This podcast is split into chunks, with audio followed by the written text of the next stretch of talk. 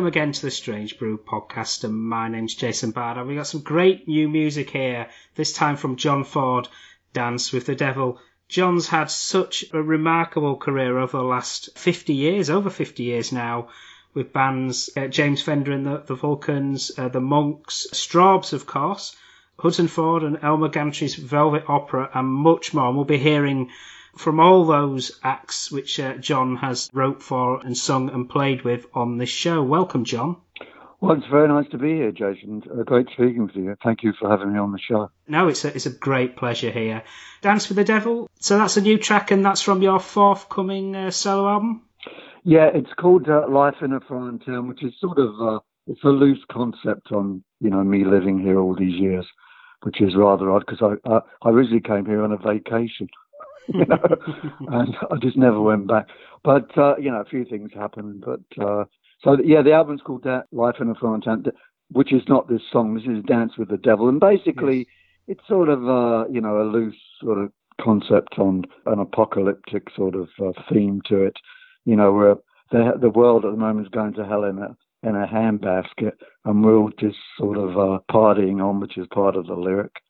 And uh, but you know, don't we all? I mean, we all party on. You know, what what else can we do? You know, There's a great line in it, which I think is, is something along the lines of, "Is it only the truth sets you free?" it's only the truth that sets you free. Uh, actually, uh, that's uh, a line from uh, the Bible, actually. yeah, that I sort of lifted, yeah. It's only the truth of such truth. Whatever the truth is, I don't know what the truth is. Mm, But uh, mm. I used it. It, it was uh, a good uh, line, you know, rolls off the tongue pretty good. Yeah, and we'll be playing more of that material later on in the show. But um, listening to some of the other material, that there is a bit of that theme where it does reflect the times we live in at the minute, and I guess you, you're living in. Yeah, I, I, you know, I can't help. I mean, ever since we've had this lockdown, and, and it's the same over here in New York as it is in England. Uh, and initially, it was really bad here. Now we're one of the lowest infected states. But initially, way back in March, April, was pretty bad. I just couldn't stop writing songs, and I hadn't written in a couple of years. And one of the songs we're going to play later on, all locked down, is I just can't get out of that theme. I mean, every time, you know, uh, and, and it's the same with the, uh, you know, throughout uh, what I've written. You know, I wrote songs, you know, part of the Union and Burn Baby, but I, I just, you know, I just get hooked on topical stuff, which, uh, you know, affects your life, you know, so to speak. And I guess it's easier these days, the recording process. Uh, I assume you've got like a more of a home setup, so you don't have to book studio time or anything. Well, no, I mean, since when I first came over here, which was about 30 years ago, um, I think the best you could buy was a four-track cassette recorder. Hmm. Yeah, I mean, things have vastly gone through the roof. I mean, now you can, if you can record in your, like we did. I mean, we do. We made a video of all locked down, and my band were um, all in our own houses, and we sent all our separate things off to the producer.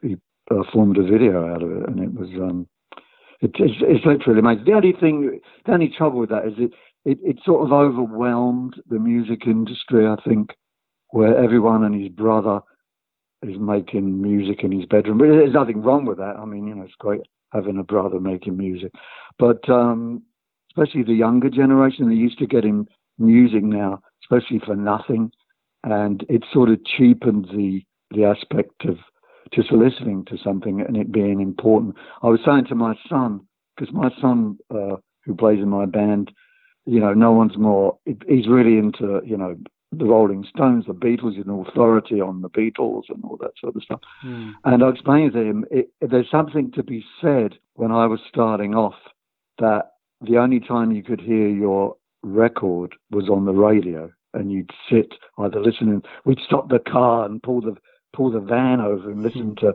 you know pick up the pieces on the radio because the only time you could hear it there wasn't any cable, you know, all that sort of stuff.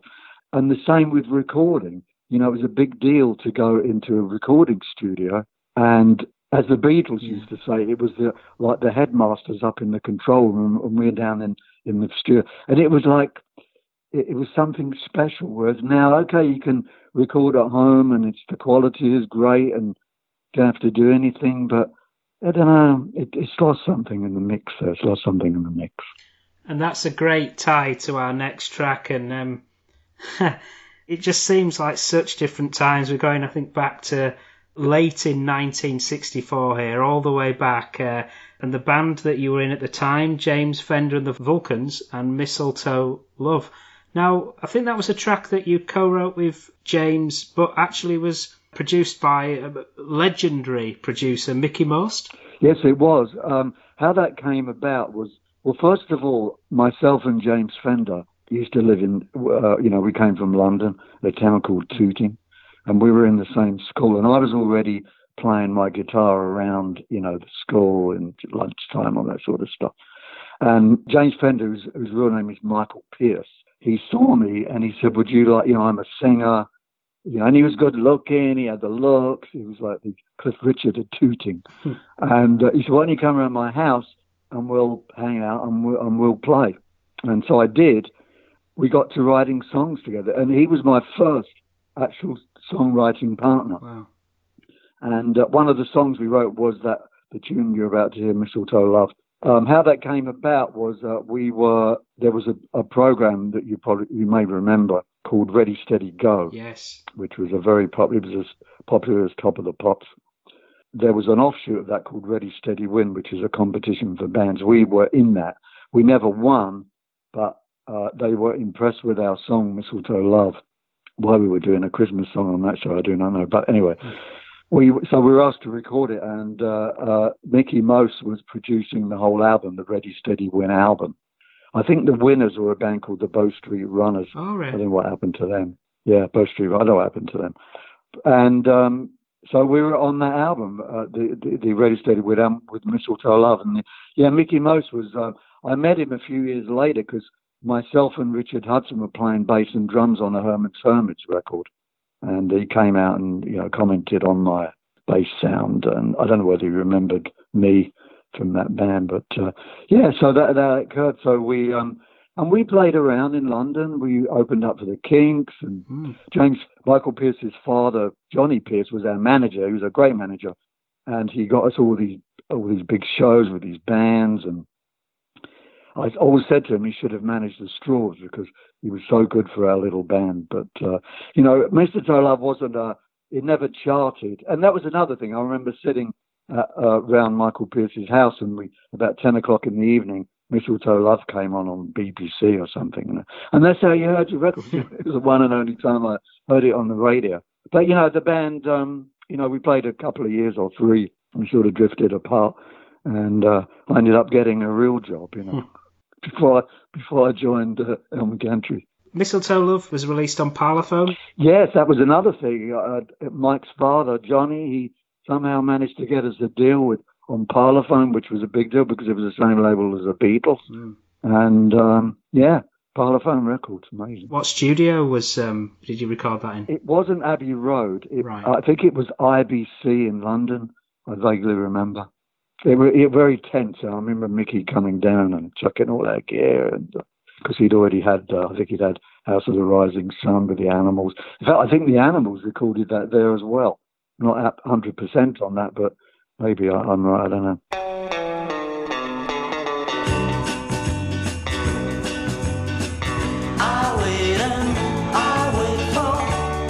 Christmas time. For one sweet moment, sure,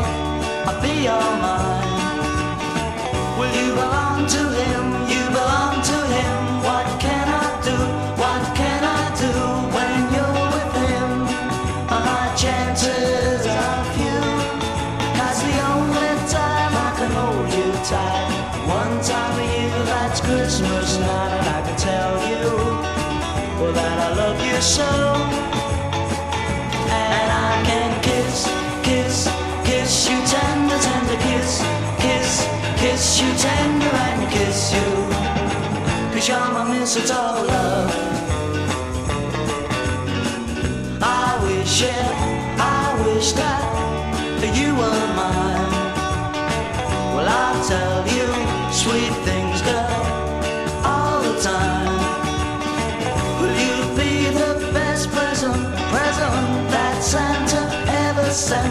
Well, oh, I wish you a Christmas every day. Cause the only time I can hold you tight One time a year that's Christmas night And I can tell you. Well that I love you so. When I can kiss, kiss, kiss you tender, tender kiss Kiss, kiss you tender and kiss you. Cause you're my mistletoe love Cause you're my mistletoe love Cause you're my mistletoe love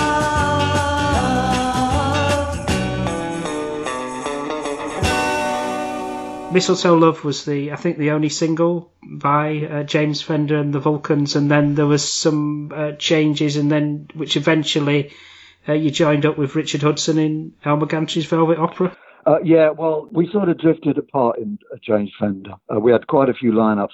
Myself and James Fender were the, Right. you know, we, we were the main two in there. So I was leaving school. I got a job, but I, I wasn't really interested in, in any thing. I, in fact, my last job was, um, believe it or not, was was in Carnaby Street, which is like the swinging '60s, you know. Right. And uh, but I was, you know, I was in menswear, selling clothes. I mean, right in the middle of all that stuff. But every week I used to buy a Melody Maker magazine or paper as it was then, and look in the ads department for bass players. And lo and behold, I even remember the ad. It said Elmer. Uh, no, it wasn't Elmer Gantry. It was the Five Proud Walkers. They were known as the Five Proud Walkers. They were a soul, a soul band. Uh, are looking for a bass player must be on the ball. So whether I was on the ball or not, I don't know. But I turned up with this homemade bass because my original bass I used in James Fender and the Vulcans was stolen. It was um, it was a Paul McCartney Beatles bass. You know, everyone had to have one of those. I wish I'd have, I wish I still had it. It would have been worth a fortune. It was the original Hofner. So I lost that, and someone gave me this homemade bass. So I turned up to the Five Proud Walkers audition with this bass, and uh, I got the job. Uh, I had no idea, absolutely no idea of what they, the music they were doing, because I was really into the Beatles and the Shadows. They were doing all this obscure sort of souly stuff, uh, which wasn't so obscure because I, I know it now. It was like Knock on Wood and all that sort of Marvin Gaye stuff. But I really didn't know that, and I sort of fumbled my way around, and you know, the I remember the organist left. He had a Hammond organ. That was fun logging a Hammond organ all, all over the place. Very heavy. Oh, and one little thing from that, that period was Mm. I'm, I'm jumping ahead of myself there, but the organist left and it morphed into Elmer Gantry's Velvet Opera because we kept the lineup, and I like that because Yeah. I always like this three band lineup with a singer because it leaves the bass a lot of area to be heard. So there was Richard Hudson on drums, me on the bass, Yeah. Colin Foster on the guitar, and Elmer Gantry, who was Dave Terry at the time. So we, we the psychedelic thing was coming along, and we we called ourselves Elmer Gantry's Velvet Opera. And uh, yeah, one story out of that, we used to play the Speakeasy in London, and uh, Jimi Hendrix just had Hey Joe out, and he was down there, and he asked, um, he said, could he come up and jam? Of course, we said yes. And so Elmer got down for a bit, and uh, for a moment there was it was Hudson Ford and Hendrix because Hendrix uh, jumped on our lead guitarist uh, Fender, and so it was uh, yeah just the three of us. But then the other guys got up, Elmer got up, and it, it was uh, a good time. Yeah, those were the days when uh, it was a good scene in in the you know late sixties. Uh, you mentioned that soul influence, certainly at, the start of the band, and uh, the single Flames seems to be a bit of that bridge where it almost feels like it's a bit of a sort of Motown start, but then it starts to a bit more of a psych influence as it progresses. Yeah, well, the um, I always thought Elmer Gantry, at least with the first album, was almost sort of pre-punk. We were noisy. Yeah. We were, it was all big chords, and if you listen to the end of that song, the way the it crescendos into the Mm. drums, nothing was going on like that. You know.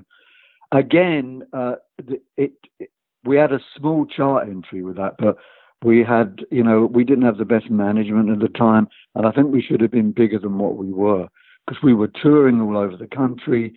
We were people. We had a, a wild act. The act was wild. I think we started the radio play on um, Radio Caroline. I think they started playing it, and then it morphed over into the BBC, and we got we got quite a few uh, plays on that song. And listen to it now, you know, opening with the bass and you know that gr- graunchy uh, sort of bass sound I had, which I sort of copied from John Entwistle, but we won't go into that. And um, yeah, a, yeah, it was a good single. It was great. It- we were a good band, I think, at the time.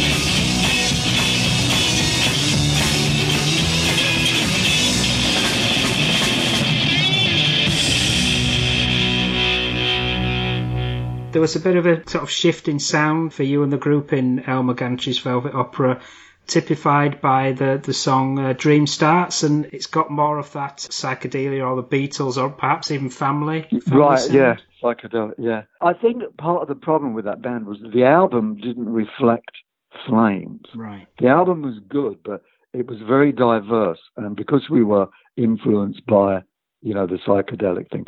And if you take the Dream Starts, actually, that was one of the first songs Hudson. uh, Even though I was writing with Elmer in the band, Yeah. Elmer Gantry, um, that was the first one of the first songs Richard Hudson and I wrote. He he had these lyrics, "Colors of the Rainbow appear on my wall." And I said, "I've just the right tune for that song."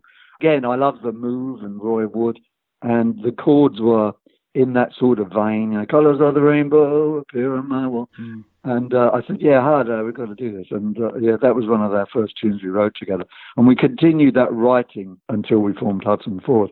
But yeah, the album that Elmer Gantry's Velvet Opera album was, um, it was good, but I think we should have maybe at least for the the next singles because we had a, a few singles out after that should have been in the the Flames vein, which uh, it wasn't. Uh, Elmer Elmer Gantry, Dave Terry wrote that song on his own. I, I didn't write that with him. A year or two after that, Elmer left, and, and you carried on for a few years prior to Strawbs. Uh, yeah, we made we um, we wrote in a guy called Paul Brett. Yes. He's still a big Yeah. guitarist. He's got his own. Um, he has his own guitar uh, line now, which looked very good.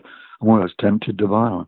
But um, uh, yeah, and he was uh, he got rode in. Uh, Colin Foster left. rode in Paul Brett, and the the band. Uh, he, he was a great guitarist, and it sort of uh, gave us a sort of slightly heavier edge. But then. Uh, we had, uh, I don't quite uh, remember what happened, but we had, uh, Elmer decided to leave. And so what we did, we, we had a sort of lighter version of the Velvet Opera because we wrote in a British guitarist from the Richmond area called Johnny Joyce, who was known at the time as the 12 string king. He had a great voice. Uh, our version of Statesboro Blues on that second album is really good. We sort of became an acoustic act. We didn't really play that much, but when we did, it was sort of more acoustic, Paul on acoustic guitar.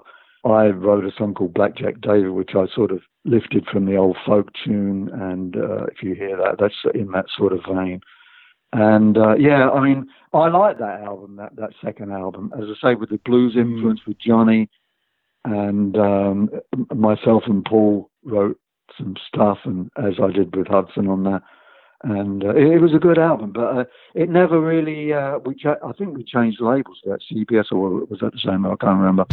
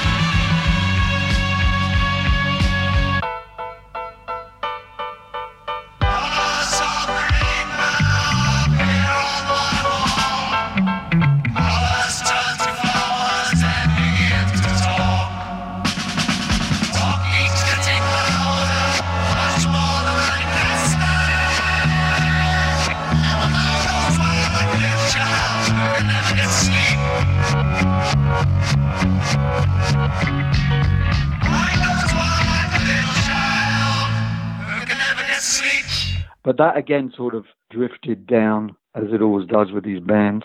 We never sort of charted with anything. Uh, we had a single that got got a lot of play called play called um, Anna Dance Square, which which was pretty good. It had sort of a, a hoedown, sort of with a violin on it, and Johnny doing this, you know, rapping sort of thing, early rap, and that that was pretty good. Yeah, and then um, again, that's how I drifted into the Strawbs. Uh, Dave Cousins used to run this arts folk uh, club in Hounslow, which was his hometown, and that's where I saw the Strawbs. I went. I think we are, the Velvet Opera either had a show there, I can't remember, but I remember seeing the Strawbs with Dave Cousins, Tony Hooper, and Ron Chesterman on the bass. So they were doing, you know, it was very sort of folky, and I thought, you know, it was good, yeah. And but I liked them. I was impressed by. I can't remember what they played, but I must have been impressed by what they did. And they also were around that time, and we're talking about 1970 or the end of 69. They were getting quite a name for themselves, um, you know, around London. Mm. And I remember speaking to Dave, and I said to him, "What sort of shows do you?" He said, "Yeah, we do everything. So we're doing ballrooms and all sort, which I thought was rather good considering they were like a, a folk uh, band, you know. And so when I heard through the grapevine that they needed a bass player, they they were looking for a bass player, I sort of turned up by chance. at the at the White Bear in Hounslow. I didn't say you need, you know, I heard you need a bass player. I said, "Have you got any more shows for the Velvet Opera?" And Dave said, "No, we haven't." But he said, "We're looking for a bass player. How would you like to jo- would you like to join us?" And I said, "Wonderful." And uh, by the by the time uh, we'd finished like two or three pints of beer, Richard Hudson was in the band as well. and I called him up the next morning. I said, uh, "You know, we've uh, got a job with the Strawbs," and he liked them as well. Mm.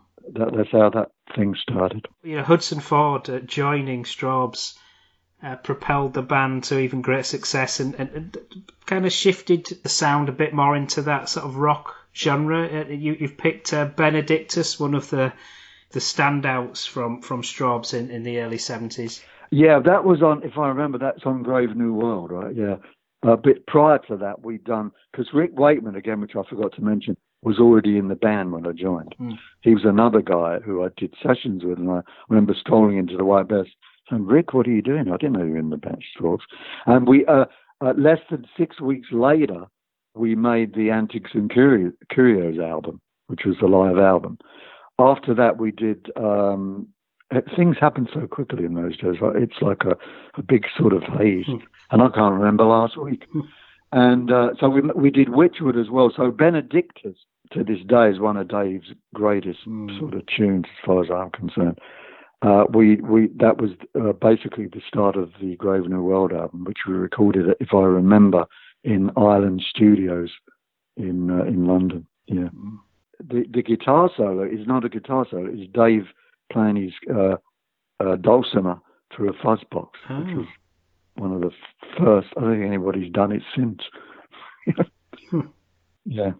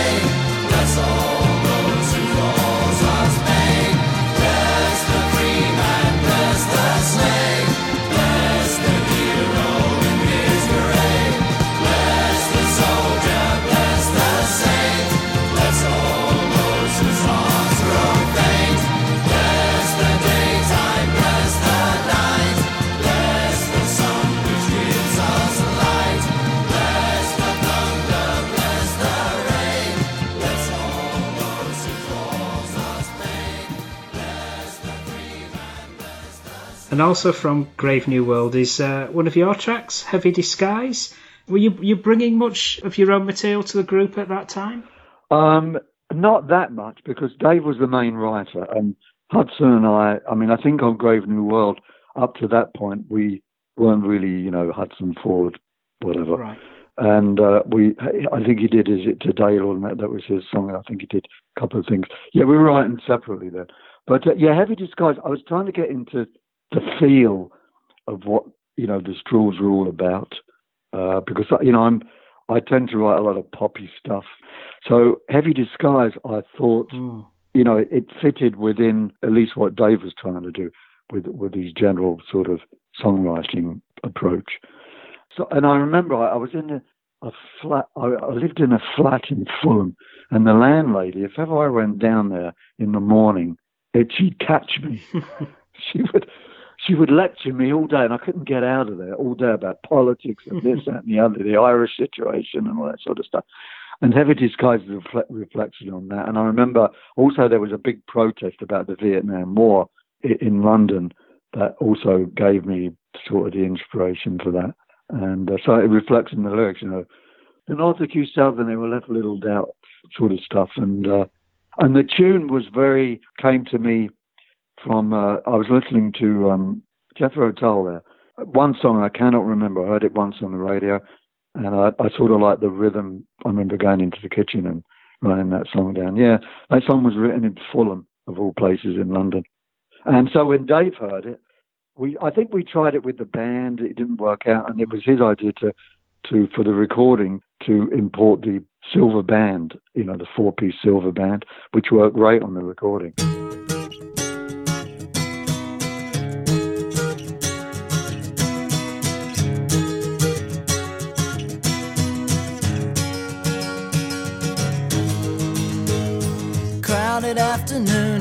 There's not enough room in the city today. The people assembled to hear what resembled evangelists say. Some came just to see them for a laugh, others to be free. Fools must pretend to be wise. We've a faith that we use as a heavy disguise. Tears from the crowd with men crying aloud or just wringing their hands. The love in their hearts at this joining of people from faraway lands. I had so many questions I could ask. I wanted to be free. Fools must pretend to be wise. We've a faith that we use as a heavy disguise.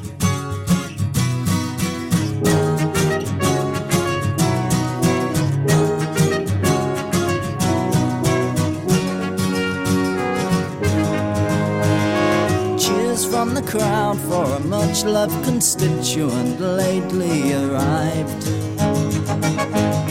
Here's to the soul of the man who takes toll for just staying alive. Can't ignore the feeling in the air, glad that I was there. Fools must pretend to be wise. We've a faith that we use as a heavy disguise. On with a change of opinion from left wing and right. And North accused South, who were left little doubt that they needed to fight. I cannot begin to understand the suffering tonight.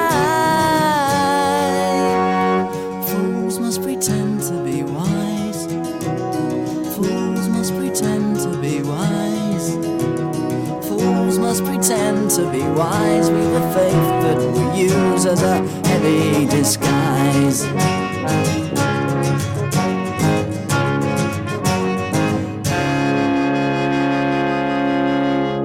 And we were talking uh, near the start of the show about the fact that um, your lyrics often embody what what's going on around you. And um, Oh, yes. the early seventies, mid seventies, was which a, a time of industrial strife. The song we're talking about here is part of the Union. Um, I assume it, it was kind of a, a reflection of what was going on at, the time. Then, Well, it was because people ask me. They always say to me, "Is it pro or anti-union?"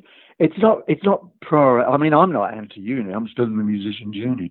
But what was happening then was the they were sort of taking c- control of the country. And I remember who did we have in the government? It was Teddy. Heath. I think he got voted out because the miners were on strike, Yeah. and even the the Strawbs were on tour. And uh, most of the venues we got to, we had no electricity. And I, and I remember Dave, the two Daves going outside and playing acoustically to the crowd. A lot of bands wouldn't have done that, telling you. Gosh. But they loved it, and because we had no power in, in the place, you know.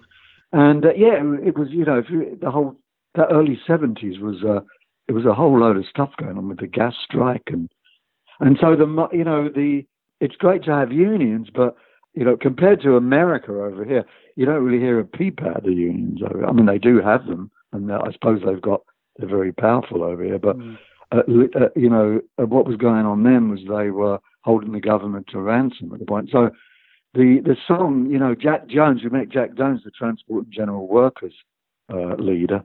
I remember the band went up to his offices and they took the song as their anthem, you know. And I suppose it is an anthem, you know, you know, don't get me, I'm. And uh, but on the other side of it, you know, is, is this guy saying he can do what he like and he likes. And um, I t- actually I took a line from the government because the government was saying um, uh, we've got a we've got a plan and the plan is going to be this and the plan is going to be that. And the line up with we can ruin the government's plan, which is you know which I lifted off of that. Yeah, so there you go. I mean, but on top of that, it's a, it's a good uh, you know a good sing along tune.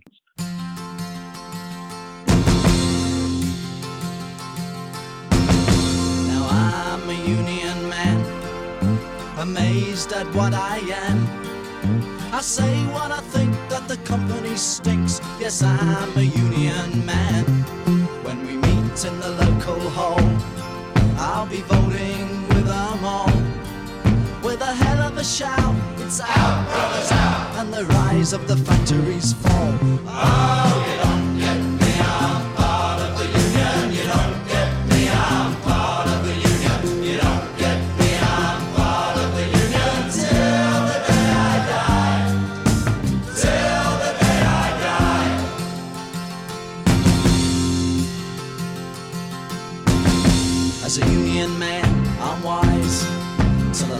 of the company spies. And I don't get fooled by the factory rules, cause I always read between the lines. And I always get my way if I strike for higher pay. When I show my card to the Scotland Yard, and this is what I say. Oh,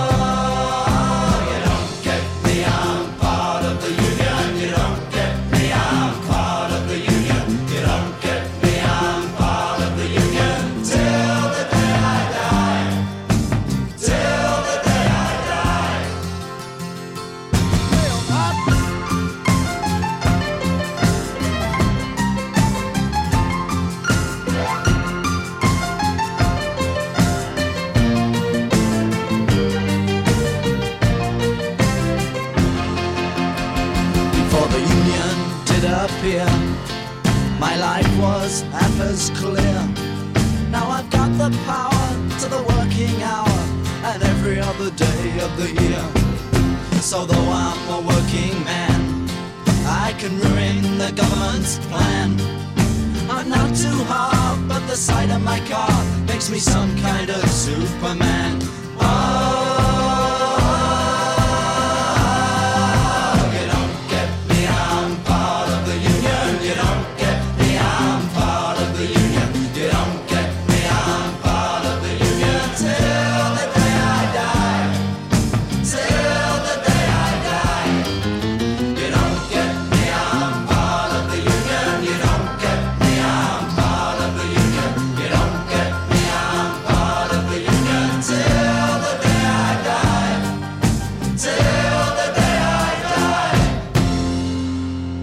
Hudson Ford style was kind of more direct and, and poppy, whereas um, Dave was kind of less commercial in a way. Was it part of the union, Matt, a bit of a sort of shift where you wanted to go your own way and, and have more of a direct style? Yeah, I think so because Hud and I, by that time, we were we were Hudson Ford within the band as songwriters. You know, we we said Yeah. let's. Although we still didn't write everything. I mean, Hud wrote Lady Future. I had nothing to do with that. I wrote most of part of the union, but uh, yeah. So part of the union was the sort of catalyst for us sort of leaving because we felt we, uh, you know, and I think we had a few tunes around that point after bursting at the seams on it. Yeah, so it was like, you know, I think it was a natural shift to sort of get out of there. But, you know, we all left on good terms. And, you know, looking back on it now, uh, although the, you know, the Strawbs have had some terrific albums after that. I mean, some of their uh, Hero and Heroine and Ghost are considered, you know, better by a lot of the fans, better than our period. And uh, so they made some great stuff after we left. And, um, but, you know, I think in hindsight, if we'd had stayed together, I think, because the, the public were confused, I think. And as Dave quoted once, he said, we could sell albums, they could sell singles, and we couldn't sell albums, and they never had another hit single after that. So, you know, we sort of, uh, you know, I think if we'd have stayed, things might have been different. At this point, I don't know. Who knows? Yeah, um, uh, you've talked about that singles success, and straight off the bat, really, uh, top 10 with Pick Up the Pieces. Well, yeah, there you go, right? Yeah, yeah, yeah. Those were, yeah. It was a, it was an easy sort of transition into all of a sudden we were, you know, we had uh, pick up the pieces and we had a band. We, uh, we, well, actually, we made the first album, Nickelodeon. Mm. We didn't really have a band. We had the the basis of our band, which is a guy called Mickey Keen, was, who was a great uh, session guitarist we played with in Denmark Street, and Chris Parren, who we'd done sessions with, who stayed with us. Uh, he, he stayed with Hudson Ford. And we made that album as me and Hud. Uh, Pick Up the Pieces actually didn't work with with our lineup. I think we tried it and we said, let's go in and we just knocked it out ourselves. So Pick Up the Pieces actually only me and Hud on there. But the rest of the album, we, we wrote in, um, you know, all our band members. We had Gerry Conway on the drums. He was with Cat Stevens, so there was no, um, he wasn't going to stay, you know, we, we knew he wasn't going to be in the band. And later on, later on, we we wrote in uh, a guy called Ken Laws, who again was from Denmark Street, and rode him in on the drums. Uh, in fact, we never even gave him an audition. We remembered he was a good drummer. Said, "Hey, Ken." In those, you know, in those days, we it was all friends. You know, never had auditions.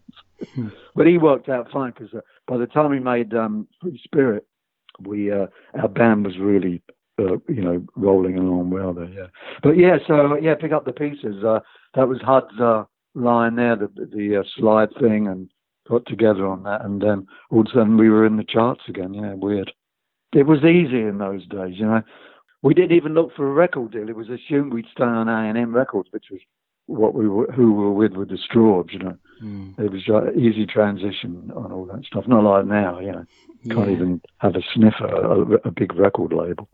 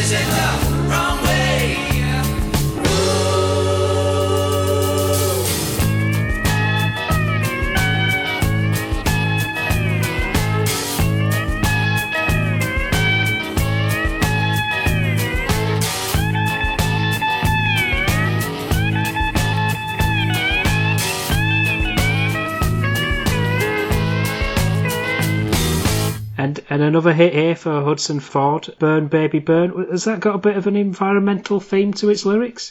Well, the actual line was a line used in the you know the '60s uh, American riots, "Burn Baby Burn," really on the uh, Right. yeah, which uh, yeah, I used that line, but not for that.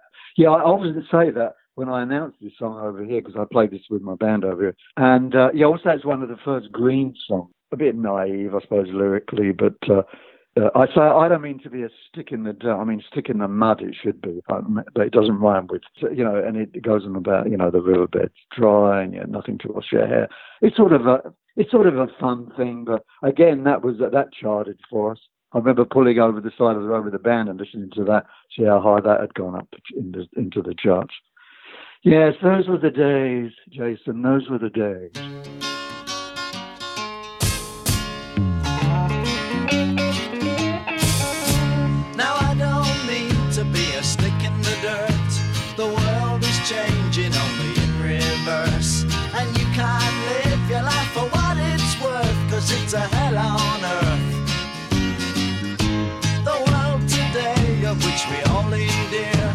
Has taken us about a thousand years to go spoil all the things we had right here, cause it's a hell on earth.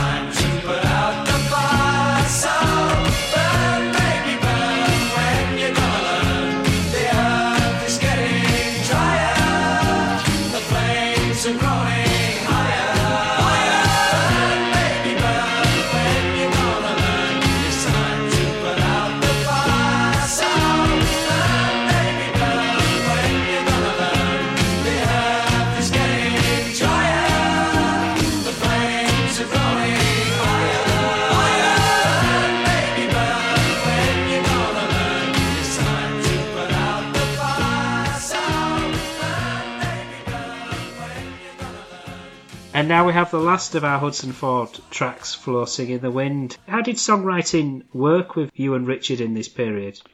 Uh, well, basically, we used to have this sort of um, workman-like approach to it, where I would I would go over to his house every day. You know, normally around two o'clock, but I was always late, so I ended up about four. And then we'd sit down and you know thrash out a few things. If I had something, say, well, listen to this. I remember when uh, Hud's mother died. He wrote this song called Mother Mild, and I hadn't seen him because he was obviously very upset about it. I hadn't seen him in a month, and he said, "I've got this bit of a tune, you know, Mother Mild." That's the way we did it, you know. And then I'd say, well, you know, what about, you know, Mm. what about a chorus? It's basically how you have to do it. Um, it's a lot of, you know, give and take and backwards and forwards, and I got this and I got that, and I don't like this and I don't like that. That's why it's a sort of a, a very sort of democratic sort of partnership you have to have with a, you know, with a songwriting partnership.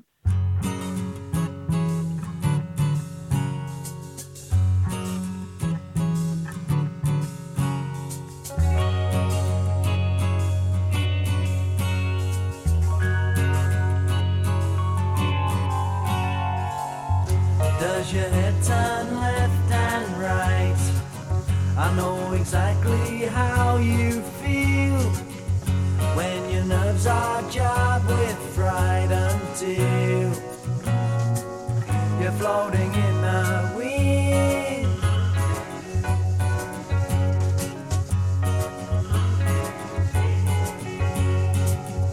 When your day is underdone and you're never satisfied. How the way your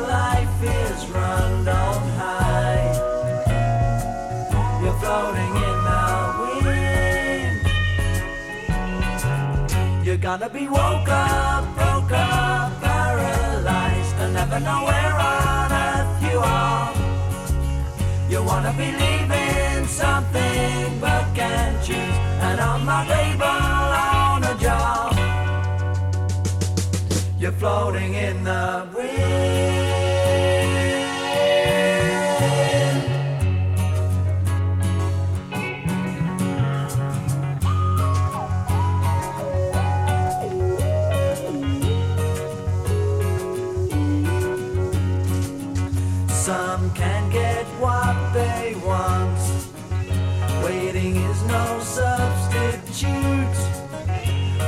they could be using force. Don't shoot.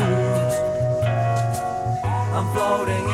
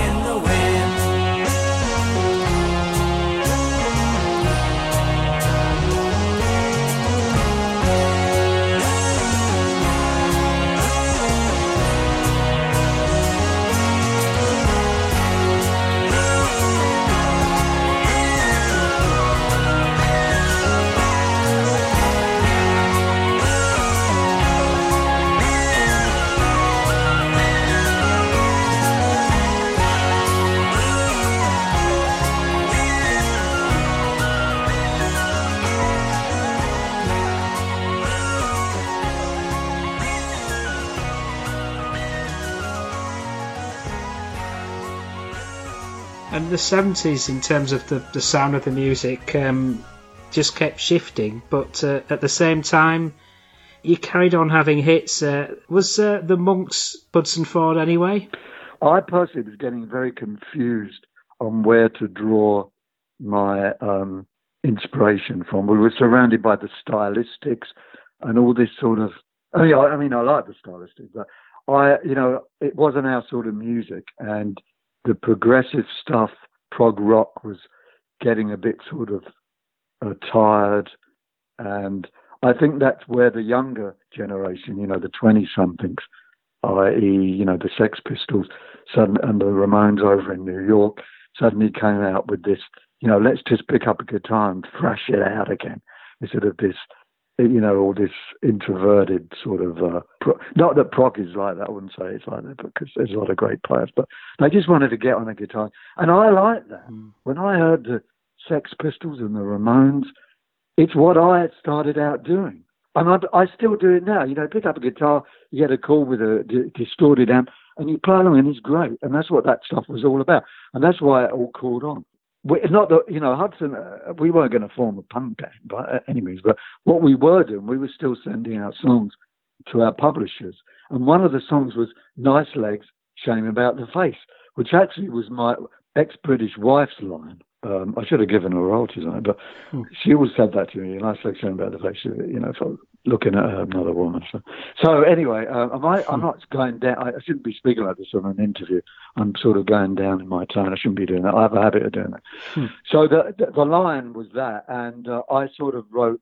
I said, I said, hard. I got this line. Nice legs, shame about the face. That came straight away. Just that line. It's all on one line. Nice legs, shame about. And it's sort of a nearest thing to a blues that I've ever written.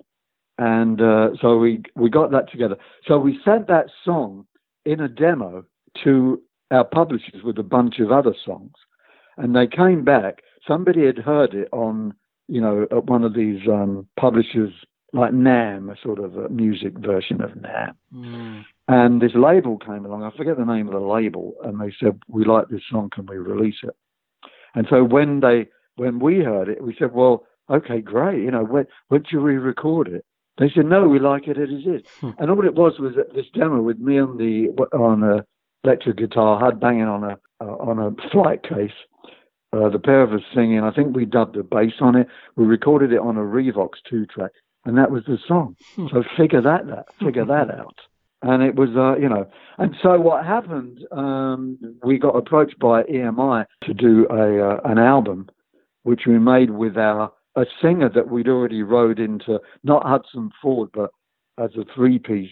Uh, we, we we were unsure of what we were doing at the end at the end at the end of Hudson Ford. Mm. We had this band called High Society, which was uh, sort of a 1930s. We've had albums out with that, which so we already had Terry Cassidy, who was our singer. We we decided to let let, it, let someone else sing. We do the harmonies, and we made the whole Bad Habits album with that, which never did anything in England because as soon as uh, they found out we were Hudson Ford and the Monks, we sort of took a hit on that. But the Bad Habits album became a massive hit in Canada, and it still it has become a cult album Mm. really now, as was the uh, the um, subsequent album, uh, Suspended Animation. In fact, if I twist around in my chair, I'm looking at a triple gold album of uh, Bad Habits sitting up there. Yeah, and um, yeah, we made that with Terry Cassidy, who was a great singer. And again, we had such fun with that because we swapped around instruments. We had Terry on the drums sometimes. There was me on the. Uh, I play. I, I dropped the bass. Hudson played the bass. I was on the guitar most of the time. We made it in 16 a 16 track studio in, in Manchester Square, um, um, not in Abbey Road, Manchester Square, Mm. uh, where the Beatles had their shot for "Please Please Me," that that, that place there. And uh, we made a song called "Drugs in My Pocket," which again was a bit of a lot because none of them take none of us take drugs, and that became a that started our the Monks' career out in Canada because it got it was a big hit with all the universities and colleges. Hmm. And so, you know, we got, you know, what did we do? We we formed a band called, we a working band called the Monks, and we went over in Canada and we were like the Beatles over there. Figure that out.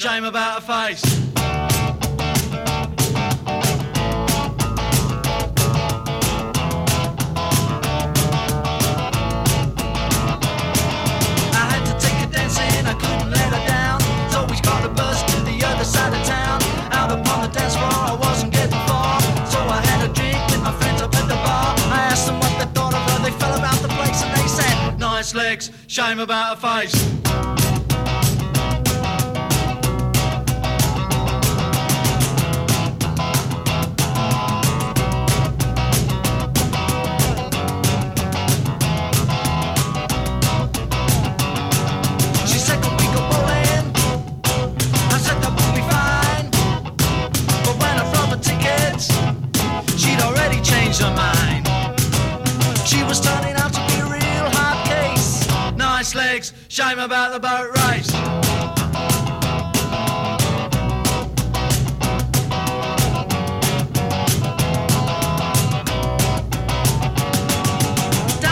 Soda, tapped me on the shoulder, whispered in my ear, getting kinda late. When I took her home, we hardly said a thing. I walked her to the door, to go in. She looked me up and down and really put me in my place. She said, Nice legs, shame about your face. Nice legs, shame about your face.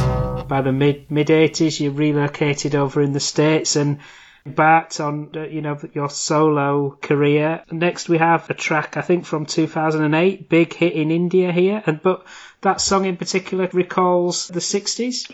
Uh, yeah, basically, it's uh, one a couple of lines that I, I I can't get on the radio. I can't get on the radio or on TV. Hmm. You know, by that time I'd been over here a while. You know, my uh, two sons were were uh, growing up, and um, it, it was harder to get shows for ex rock star like myself. So basically, that's what it is. And I incorporated the, uh, you know, there's a there's a lot of I can't remember the lines, but uh, except for those two lines, but uh, there's a lot of '60s stuff incorporated in there. Sitar sound, and and also this was one of the my son was about I think he was about 14 when I made this. Again, I had my I've changed, you know, I, I'm in different locations now, but again uh, in my my house in in in, in on Long Island, um, he he was it was one of his first guitar recordings, and he plays the electric rhythm on that. When he did it was when he was about 14, and he's still with me in in the in the in the group now.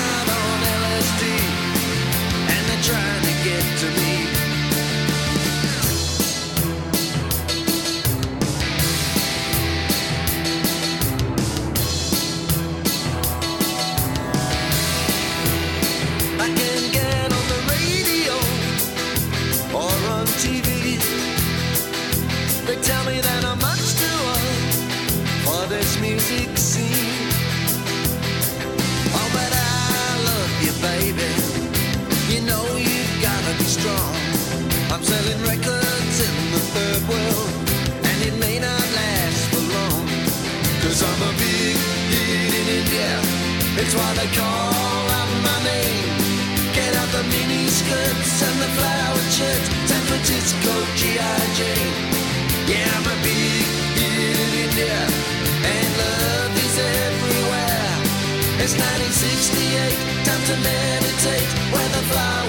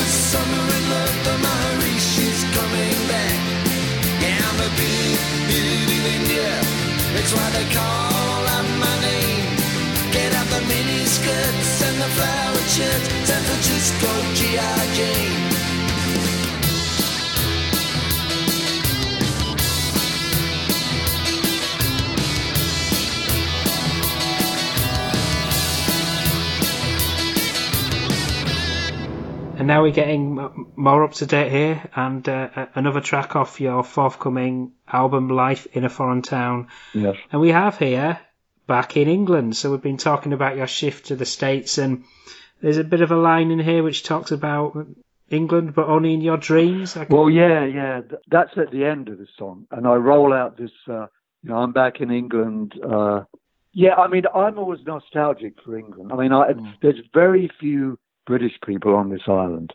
One of them being Ritchie Blackmore. I was I was on his album a, a while back, one of his uh, Blackmore's Night albums. But there's very few people over here, and and uh, in fact, we probably are the only culture over here that doesn't have a club because we British, as you probably know, we're a bit on the introverted side, you know. And when you meet a British person, you know, I love speaking to you because, uh, you know, I, it, it's just great for me, okay. But when you meet a British person on Long Island, it's, it's, I don't know, it's sort of weird. And, um, so, but I do, I have nostalgia, I'm very nostalgic for anything British. I watch all the British uh, there's a Channel 21 on here where they play. What, what, was, what was I watching the other night? Uh, to the Manor Born, you know, Yeah. with uh, Felicity, you know, all that stuff. I just, I, because they're great programs. The British have a way of presenting themselves. They do the greatest TV. You know, America is all flash, but British programs, you know. And so this song is reflective of me. Uh, well, I think one of the lines, any, if you walk down Brighton by the sea, you can, you know, you'll understand what I'm talking about being an expatriate, all that sort of stuff. But then at the end, I go, I'm back in England, but only in my dreams, you know. Whether I'll get back there to do, I probably will, but I mean, and I've been back in a while actually. So it's a, you know, um, it's, it's only in my dreams. The song is only in my dreams, but it's uh, lyrically, it's uh, it was, it's pretty good, I think.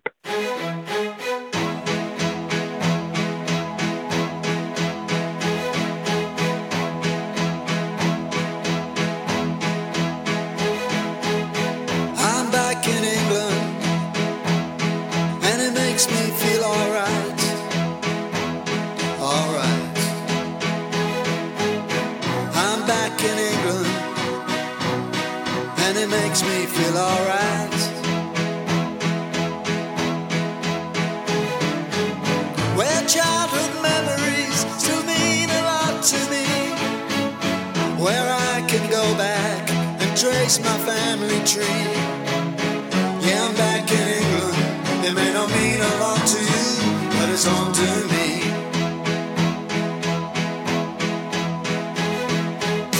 I'm back in England, where a cold wind never blows. Oh no. I'm back in England where it rains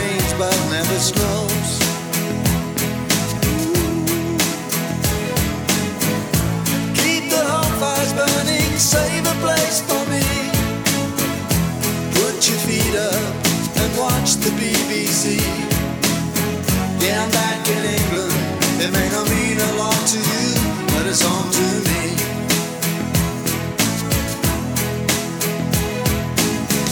It's only in my dreams that I walk hand in hand with you beside me in this green and pleasant land. Expatriates could never understand. And if it's raining all day, don't let it get in your way. Yeah, I'm back in England. See the Queen's head on pound notes. Oh yeah. I'm back in England. Land's End to John O'Groats.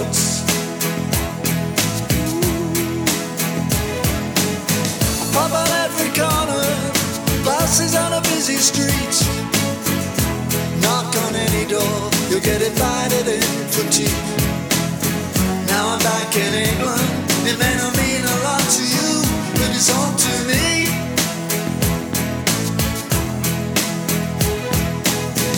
It's only in my dreams that I walk hand in hand with you beside me in this green and pleasant land.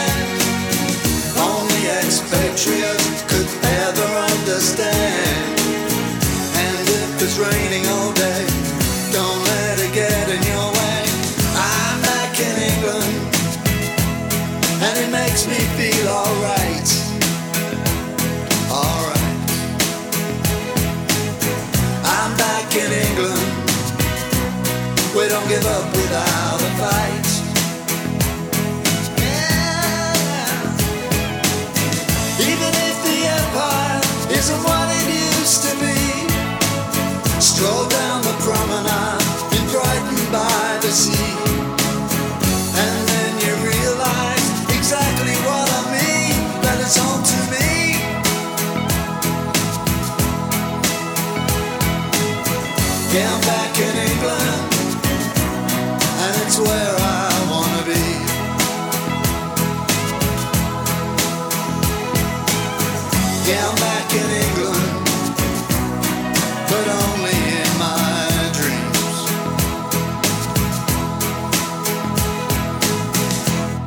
We have our penultimate song, Somewhere Down the Line. Is that song about loss? It could be, and it fits in again. It it was one of my, you know, these uh, lockdown songs I wrote because it uh, Mm. we'll meet again somewhere that we don't know when, you know, a- anybody. We don't know when we're going to meet you. I have to thank George Harrison for this. Yes. And I took his line, and immediately I sat down with the guitar, and the, that line, "We'll meet again somewhere down the line," came out just straight away. But I remember he was talking about uh, John Lennon's uh, assassination, and being, you know, George to me, and I wish I could have. I always wish I've met Ringo Starr, but I always wish I could have met George Harrison because he seemed like he just seemed like the sweetest guy. He had this terrific sense of humor, and when people were trying to pressure him, him he was in this interview. They're trying to pressuring him into being a bit down about John being shot. He wouldn't have it. And he, he and he said, and I quote George Harrison, he said, Well, you know, I didn't really see John that much. He was always in New York and when we met it was great. But for all I know, he could still be there. And he probably still is. And I'm quoting George here, and he said, We'll meet again somewhere down the line. And I thought it was so great to say that, you know. And I thought, you know, George, I'm sorry I've got to use your line. And that's what that's what that's what I use. And the sound of that record, it could be a bit of a Wilburys or George Harrison sound. So you- you've got the sound of it also. Well, yeah, I love traveling Wilburys. I love, and the people who said that a lot, they say I'm very influenced by Jeff Lynne, and, and I, I sort of am. And I, I love that, you know, the jangly guitars with the with the strings mixed in, and um, the uh, my the guitar solo on there. I I thought George Harrison because I'm using a lot of low notes, but um bum bum bum, which he would do, you know, which he used to do with the Beatles and stuff, you know. Yeah, I mean, you know, that's a good compliment for anyone to give me on that. Yeah, thanks.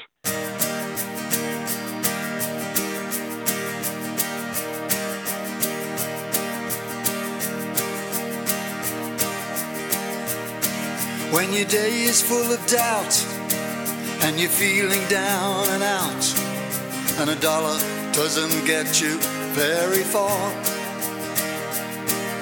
When everything's surreal, that is just the way you feel. You could be in a better place than where you are. This ain't the time to be forgiving. But I wonder what you do and where you are. You were always there, looking over my shoulder. Loneliness wasn't any friend of mine. But since you've gone, my world's a little colder. We'll meet again somewhere down the line.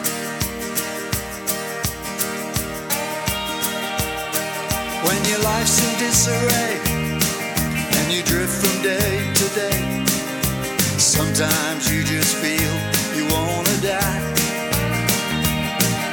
I take time to review my memories of you, but thinking of them only makes me cry. Where are those dreams of tomorrow? You took them with you when you said goodbye.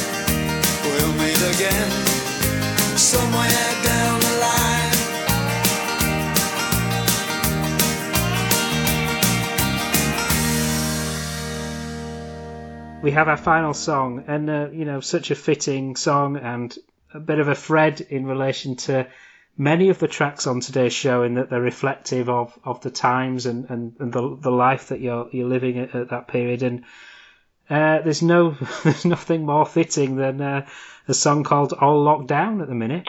Right. Well, you know, I. I was actually sitting in this very studio. We couldn't go out, Mm, and uh, everyone was frightened uh, to do anything. You know, yeah. uh, in all honesty, we're still going to the supermarket with masks, but it would. They had a. That, there was sort of a, a cloud, this Mm. thing, um, this unseen cloud everywhere. That I don't know whether it was a wall in our heads and the government telling us. I don't know. So I sat down here, and I remember writing Mm. on my Facebook just for a bit of a laugh, and I said, "I'm sitting here in my studio thinking of what rhymes with quarantine," and lo and behold, I must have had so many people write to me saying, "Well, this is this, and this rhymes with quarantine, and a teen, and then this and that," and I thought. You know, it's so nice that people are sitting out there and they're they're light-hearted about this, even though it's a you know it's like a, our version of the Second World War or the, without guns. And um, I thought this is great. So I started writing, uh, you know, all locked down. And again, which luckily for me, sometimes I just pick up a guitar and I just play stuff. And and I just wrote all locked down in quarantine, which is a rundown on a G. So I, I sort of got to thank those people. Uh, to ju- just be to be quite sure, I didn't use any of their lines. but uh, yeah, and that's how that happened. We're all locked down in quarantine. There's something in there. Got to make uh, keep, keep ourselves clean. You know, it's uh, and again it uh, works acoustically. And um, I actually recorded this. I didn't record this with my whole band because I could, they couldn't come around my house. I, I, that is all me on the recording Right. we, as I said, we did do a video of that. Someone called me out of Florida, so I'm, I love your song. I'd like to include it on my program. I think it was Jam 69, where they featured all of these artists from all around the world. Mm. We're all very influenced by what's going on around us. We can't help it. And uh, being a songwriter, I just can't help it. It uh, gives you this outlet of uh, for your inspiration. Unfortunately, I don't write books, so that's what I do. Is it right that you're helping on, on the forthcoming Strawbs album? Yes, yes, that I'm very excited about. Uh, absolutely, and sort of honoured to do it. In all honesty, because you know Dave, Mm. Dave Cousins, we- you know, I always see them when they play in, in town. You know, when they're on or in Manhattan or they play on the island. You know, all the years they've been coming over, I always go to see them, and uh, Dave and I always get together. And he's always said to me, you know, over a few, he says, "Yeah, we got to do something. We got to." do I go, "Yeah, yeah, yeah, we got to do something." And uh, he he called me um, a couple of months ago. In fact, it was right in the middle of the pandemic. Oh, He said to me, "Have you got any spare tunes?" And uh, I had this thing, and I I said, "Yeah, I, I had something here," which was uh, I was actually listening to Ferryman's Curse, which I thought, you know, I thought was a, a terrific yes. album from them. And a couple of the songs, I Nails in the Hands of Christ, I thought was great. I thought it was really good.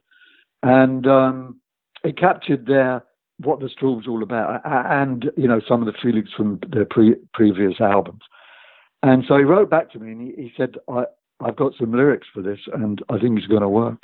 And so uh, since then, we've been going backwards and forwards. Uh, you know, as I said before, the band can't actually get together. And this album, which is called uh, Strange Times, is, is being recorded, you know, with the guys at home. And Blue Weaver, a keyboard player and uh, Bee Gees fame, is producing it from Germany.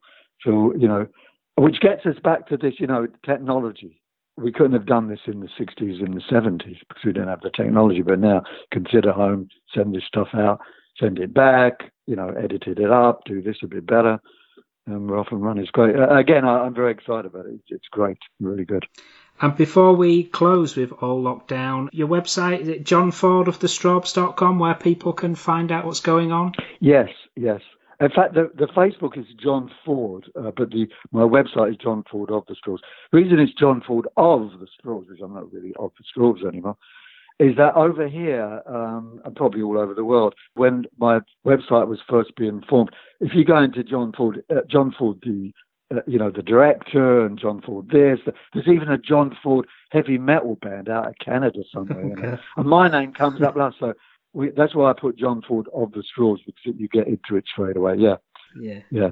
But the Facebook should be good on that. As long as you you have Facebook from your end, then you can get into it. Yeah. Brilliant. Thank you so much for your time, John. It's been such a, a whistle stop tour over the last 55 years, but with many similar themes weaved across the show. Thank, thank you so much. Well, Jason, it's been a, a real pleasure talking to you. It's great to have uh, great questions asked of your whole career. It's really good. Thank you. I appreciate it.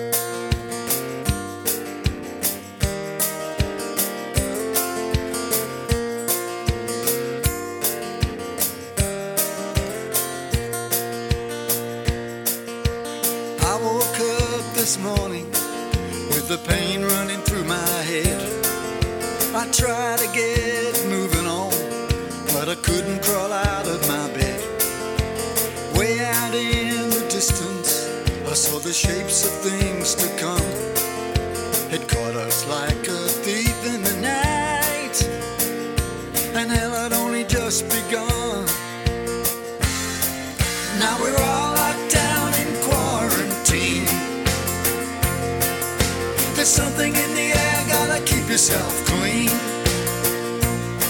We can't party anymore, I'll go for a ride.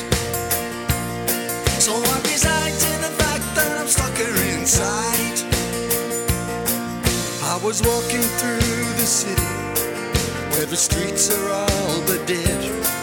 When I came upon a homeless man with a sidewalk for his bed, it was then I had a vision where the world to stone. Where you can't give a hug and you can't hold hands,